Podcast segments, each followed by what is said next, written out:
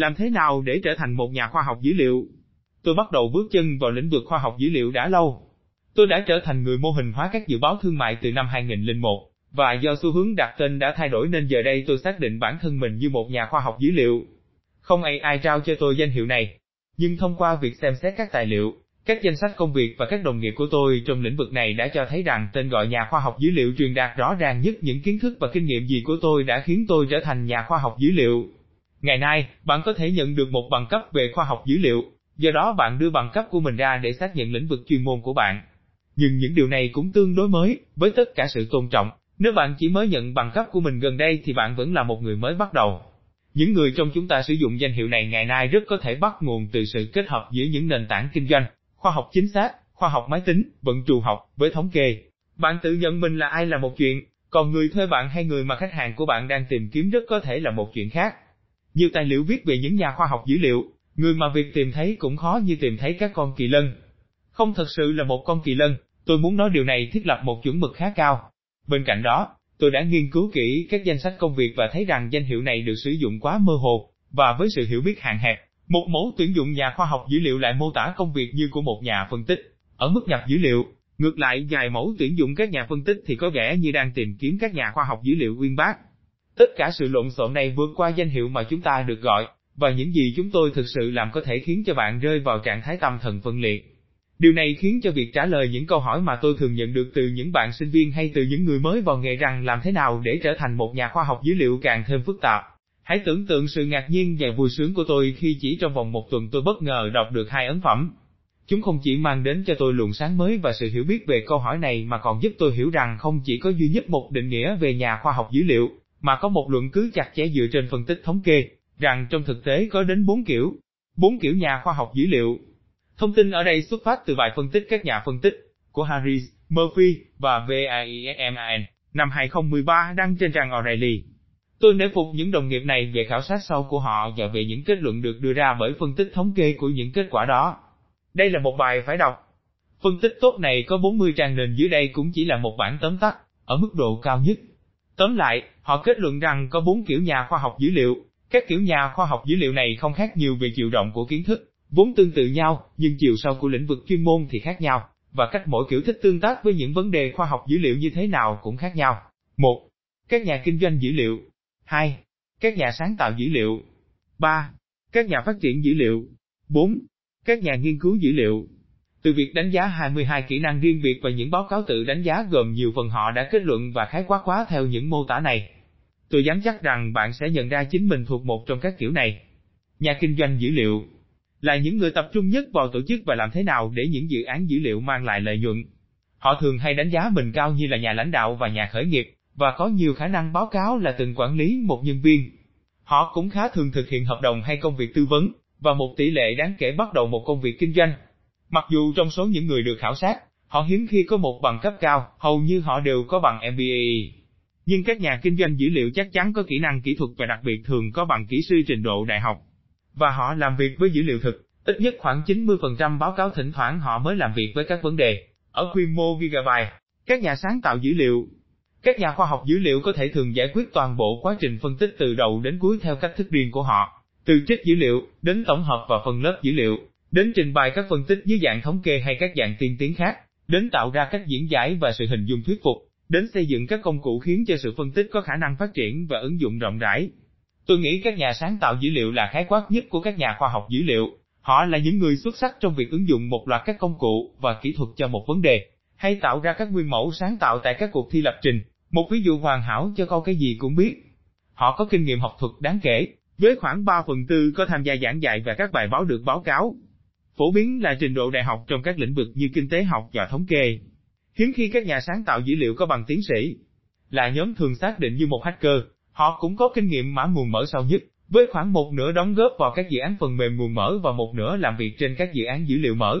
Nhà phát triển dữ liệu Chúng tôi nghĩ rằng các nhà phát triển dữ liệu là những người tập trung vào các vấn đề kỹ thuật của dữ liệu quản lý, làm thế nào để có được nó, lưu nó, và học hỏi từ nó. Các nhà phát triển dữ liệu của chúng ta có xu hướng đánh giá mình khá cao như các nhà khoa học, mặc dù không cao như các nhà nghiên cứu dữ liệu. Điều này có ý nghĩa đặc biệt đối với những người tích hợp chặt chẽ với học máy, machine learning và cộng đồng học thuật có liên quan. Nhà phát triển dữ liệu rõ ràng viết cốt trong công việc hàng ngày của họ. Khoảng một nửa trong số họ có bằng khoa học máy tính hay kỹ sư máy tính. Các nhà phát triển dữ liệu có nhiều đất sống hơn trong lĩnh vực học máy hoặc nhóm kỹ năng dữ liệu lớn, Big Data, so với các kiểu khác của nhà khoa học dữ liệu. Các nhà nghiên cứu dữ liệu Một trong những con đường nghề nghiệp thú vị dẫn đến danh hiệu nhà khoa học dữ liệu, bắt đầu với nghiên cứu học thuật trong các ngành khoa học vật lý hay xã hội, hoặc trong ngành thống kê. Nhiều tổ chức đã nhận ra giá trị của việc đào tạo có tính học thuật sâu trong việc sử dụng các dữ liệu để hiểu các quá trình phức tạp. Dù là lĩnh vực kinh doanh của họ có thể khác biệt khá nhiều so với các lĩnh vực khoa học cổ điển, phần lớn những người có nhóm kỹ năng về thống kê tốt nhất trong số những người được khảo sát đều rơi vào hạng mục này. Gần 75% các nhà nghiên cứu dữ liệu đã có công trình công bố trên tạp chí có bình duyệt và hơn một nửa trong số họ có bằng tiến sĩ. Điều này có nghĩa gì đối với những người cố gắng để tham gia lĩnh vực? Bởi vậy, nếu tôi là một người trẻ tìm cách gia nhập vào khoa học dữ liệu thì những mô tả này sẽ hữu ích đối với tôi như thế nào? Điều đó có thể rằng, bạn có thể đào tạo và phát triển một thế mạnh, cái mà sẽ dẫn bạn đến với vai trò của nhà nghiên cứu, nhà phát triển, hoặc nhà sáng tạo. Thường thì hiếm khi chỉ riêng giáo dục sẽ đưa bạn trở thành nhà kinh doanh dữ liệu, điều này hàm ý phải có kinh nghiệm trong kinh doanh, chứ không chỉ giáo dục. Nhưng đây là điều thú vị. Theo Harris, Murphy và VAEMIN, nó không phải là những kỹ năng khác nhau, mà là cách chúng ta lựa chọn để nhấn mạnh chúng trong cách tiếp cận của chúng ta về các vấn đề khoa học dữ liệu. Biểu đồ của họ như bên dưới, các kỹ năng đều giống nhau nhưng sự nhấn mạnh chúng ta đặt trên chúng khác nhau. Có lẽ cách tốt hơn để diễn tả điều này là bạn thích trải qua một ngày của mình như thế nào. Lập trình, làm việc trong học máy, thống kê, phân tích và giải quyết các câu hỏi kinh doanh. Câu trả lời của bạn khi bạn mới bước vào khóa học có thể khác với câu trả lời khi bạn đã tham gia khóa học được vài năm, và điều đó là bình thường. Tuy nhiên, bạn biết rằng nếu bây giờ bạn nhận mình là một nhà nghiên cứu dữ liệu thì bạn cần phải tập trung vào các kỹ năng thống kê. Nếu bạn xác định như là một nhà sáng tạo dữ liệu hoặc nhà phát triển dữ liệu thì lập trình và machine learning hoặc big data là một sự nhấn mạnh thích hợp. Và khi bạn có được kinh nghiệm và hiểu rằng mình hạnh phúc hơn khi là một thành viên trong nhóm hay một nhà lãnh đạo doanh nghiệp, bạn có thể thay đổi quan điểm của bạn đối với khả năng sinh lời của dự án và giải pháp cho các vấn đề kinh doanh. Ở đâu, dữ liệu lớn phù hợp trong tất cả điều này? Cá nhân tôi yêu dữ liệu lớn, Big Data. Nhưng tôi thực sự yêu thích nó vì nó đưa đến những phân tích dự báo. Nếu bạn vẽ một giảng đồ ven của dữ liệu lớn, Big Data, và những phân tích dự báo thì sẽ có một sự trùng lập lớn nhưng không hoàn toàn. Có những lĩnh vực của dữ liệu lớn, Big Data thuần túy có tính thao tác và không thuộc phạm vi khoa học dữ liệu. Lấy ví dụ như việc sử dụng các cơ sở dữ liệu NoSQL như các cơ sở dữ liệu hoạt động cấp nguồn cho những trò chơi trực tuyến dành cho rất nhiều người chơi. Không có phân tích gì ở đây. Chỉ vậy là xong. Tương tự như vậy có rất nhiều phạm vi trong phân tích dự báo không dính dáng gì đến dữ liệu lớn, Big Data. Tuy nhiên, không có lý do gì mà chúng ta không nên tìm hiểu về dữ liệu lớn, Big Data trên con đường trở thành nhà khoa học dữ liệu của chúng ta. Chỉ không mong đợi để thấy nó quá nhiều trong đời sống công việc của bạn, trừ khi bạn đang tham gia sâu vào việc sử dụng những trang web lớn giống như Amazon hay Facebook. Một lần nữa, nhờ Harris, Murphy và VAISMAN chúng ta có thể thấy được các nhà khoa học dữ liệu ngày nay làm việc ở cấp độ BETA, BITE và terabyte thường xuyên như thế nào? Câu trả lời không hề rất thường xuyên tí nào. Cơ sở dữ liệu NoSQL như MONGO đang đạt được sức hút như cách để pha trộn dữ liệu giao dịch và dữ liệu không có cấu trúc và có thể là tương lai. Nhưng thẳng thắn mà nói, về mặt dung lượng, các nhà khoa học dữ liệu thường được làm việc ở quy mô dữ liệu bình thường, chứ không phải dữ liệu lớn, Big Data. Những công cụ và ngôn ngữ nào quan trọng nhất? Tài liệu thứ hai mà tôi bất ngờ đọc là blog của Robert M. N. sự phổ biến của phần mềm phân tích dữ liệu. Các khác biệt giữa bài viết này với các bài báo so sánh khác là những phân tích rộng và sâu. MENCHEN sử dụng 13 loại phân tích riêng biệt để đánh giá thị phần và mức độ phổ biến và mức tín nhiệm của mình, không cố gắng để làm tương thích các kết quả mà có thể là khá khác nhau tùy theo nguồn. Như ông nói, đây là danh sách các thước đo gần đúng theo thứ tự tính hữu ích. 1. Những mẫu tuyển dụng. 2. Những bài báo học thuật. 3. Những cuốn sách. 4. Sự phổ biến website. 5. Các blog. 6. Các cuộc điều tra sử dụng. 7. Hoạt động diễn đàn thảo luận. 8. Hoạt động lập trình. 9. Các thước đo phổ biến. 10. Các báo cáo doanh nghiệp nghiên cứu công nghệ thông tin. 11. Doanh thu và thước đo tải về. 12. Sử dụng cạnh tranh. 13. Tăng trưởng quy mô. Nếu bạn đã là một học viên trong một thời gian thì hộp công cụ của bạn có lẽ đã được xác định khá tốt. Trường hợp này là thực sự hữu ích trong việc trả lời các câu hỏi của những người mới gia nhập vào lĩnh vực khoa học dữ liệu rằng những gì tôi nên học cho hữu ích. Điều này sẽ không can ngăn bạn sử dụng SPSS, SAS, R hay Python nhưng nó sẽ cho bạn thấy một số xu hướng thú vị.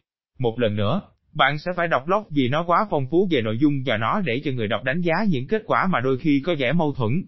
Tuy nhiên, nếu tôi đã cố gắng để trả lời câu hỏi cái gì tôi nên học, tôi sẽ xem xét ít nhất hai đồ thị những từ blog của MENCHEN. Kể từ khi nhận một công việc, trước khi bạn quan tâm đến việc đầu tư cho giáo dục thì bạn nên nhìn vào toàn bộ danh sách công việc đòi hỏi những kỹ năng phần mềm phân tích cụ thể như là một thứ để mở rộng tầm mắt. Tương tự như vậy, biểu đồ này dựa trên cuộc điều tra việc sử dụng dữ liệu đưa ra một cái nhìn rất sâu về những gì các nhà khoa học dữ liệu đang sử dụng ngày nay. Tôi sẽ không cố gắng để trả lời câu hỏi, tôi nên học cái gì hay khác hơn là nói rõ Java, R hay Python, SAS hay SPSS. Thành thật mà nói, nhiều khả năng là những gì giáo sư của bạn muốn bạn sử dụng thường là để chứng tỏ một nhà khoa bản xử lý một phần mềm sẵn có của người bán nó như thế nào. R hay Python. Tôi không đụng chạm đến vấn đề này ngoài trừ một điều để nói rằng có một biểu đồ thú vị ngụ ý rằng bài thần đang tăng tốc trước đợt. Nếu bạn đang tìm kiếm câu trả lời cho câu hỏi làm thế nào để trở thành một nhà khoa học dữ liệu và những gì bạn nên học, suy nghĩ về điều này như thách thức đầu tiên của bạn. Nghiên cứu tài liệu gốc và rút ra kết luận của riêng bạn. Tôi thấy hạnh phúc khi những tác giả này đã cùng đưa các tài liệu này và hy vọng chúng tiếp tục được cập nhật trong tương lai.